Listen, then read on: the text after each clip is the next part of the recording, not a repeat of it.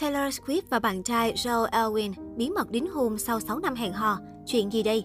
Mới đây, truyền thông đã rầm rộ đưa tin về khả năng Taylor Swift và Joe Alwyn đã bí mật đính hôn trong kỳ nghỉ tại hòn đảo du lịch nổi tiếng ở hạt Cornwall, Anh. Theo nguồn tin thân cận hé lộ, dù rất bận rộn với lịch trình làm việc dày đặc, song cả hai vẫn dành thời gian để có một kỳ nghỉ 3 ngày tuyệt vời cùng nhau tại vùng St. Ives, Cornwall, hạt nằm ở mũi Tây Nam nước Anh. Đặc biệt, truyền thông còn nhấn mạnh rằng Taylor Swift và Joe Alwyn cùng quyết định bay 4.000 dặm, khoảng 6.400 km để đến Cornwall, dù chỉ để tận hưởng kỳ nghỉ ngắn ngủi. Điều này dấy lên nghi ngờ cặp đôi có thể đã tổ chức một buổi tiệc đính hôn bí mật tại thị trấn xinh đẹp ở hạt này.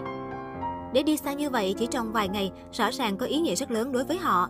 Nguồn tin này tiết lộ đồng thời cho biết thêm, để có thể tận hưởng trọn vẹn thời gian bên nhau, cặp đôi đã khóa máy nhằm tránh bị làm phiền. Trước những thông tin được hé lộ, nhiều người cho rằng điều đặc biệt và đáng nhớ mà cặp đôi sẽ tiến hành trong kỳ nghỉ lãng mạn này đó là đính hôn, chính thức đánh dấu bước ngoặt trong chuyện tình cảm. Hiện phía cặp đôi vẫn chưa lên tiếng xác nhận thông tin này. Được biết đây không phải là lần đầu cặp đôi dính nghi vấn đính hôn. Trước đó, nữ ca sĩ cũng dính nghi ngờ đã đính hôn với bạn trai khi đeo nhẫn ở ngón áp út. Được biết, Taylor Swift và nam tài tử Joe Alwyn bắt đầu hẹn hò từ năm 2016. Đây là mối tình kéo dài lâu nhất của công chúa nhạc đồng quê. Giọng ca sinh năm 1989 thậm chí còn bị phát hiện đã bí mật bay đến London, Anh để gặp nữ kia và sau đó là liên tiếp những lần cả hai được bắt gặp xuất hiện cùng nhau. Liên quan đến Taylor Swift, mới đây Kim Kardashian đã có buổi phỏng vấn trên chương trình Honestly with Barry Weiss. Trong đó, ngôi sao truyền hình thực tế đã kể tên một vài album mà cô yêu thích của nhiều nghệ sĩ lớn.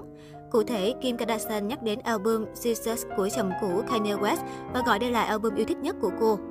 Ngoài ra, điều đáng ngạc nhiên hơn cả chính là việc Kim thú nhận thích nhạc của Taylor Swift, kẻ thù của hai vợ chồng Kanye và Kim. Tôi thích khá nhiều ca khúc của cô ấy, các ca khúc đều rất dễ thương và bắt tai. Tôi cũng giữ một vài ca khúc của Taylor trong điện thoại nữa, Kim cho biết. Chia sẻ này của ngôi sao Keeping Up With The Kardashians đã khiến khán giả vô cùng bất ngờ. Trước đó, cặp đôi Kanye và Kim được coi là kẻ thù của Taylor Swift.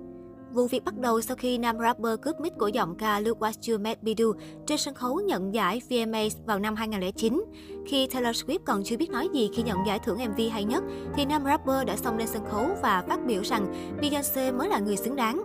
Ai cũng ngại ngùng trước tình huống này, kể cả Beyoncé. Taylor Swift thì gần như bật khóc trước hàng nghìn khán giả.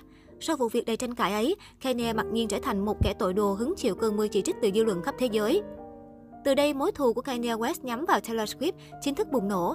Nam rapper vẫn luôn nói đi nói lại rằng tôi đã khiến cô ta, Taylor, nổi tiếng. Và rồi hình ảnh của Taylor Swift được Kanye West đưa vào MV Famous theo cách vô cùng tục tiểu. Chưa dừng lại ở đó, nam rapper thậm chí còn cắt ghép đoạn ghi âm để ngụy tạo việc Taylor Swift đã đồng ý với anh hành động này. Thời gian qua đi, Taylor Swift được minh oan khỏi tất cả những trò lố bịch của Kanye West.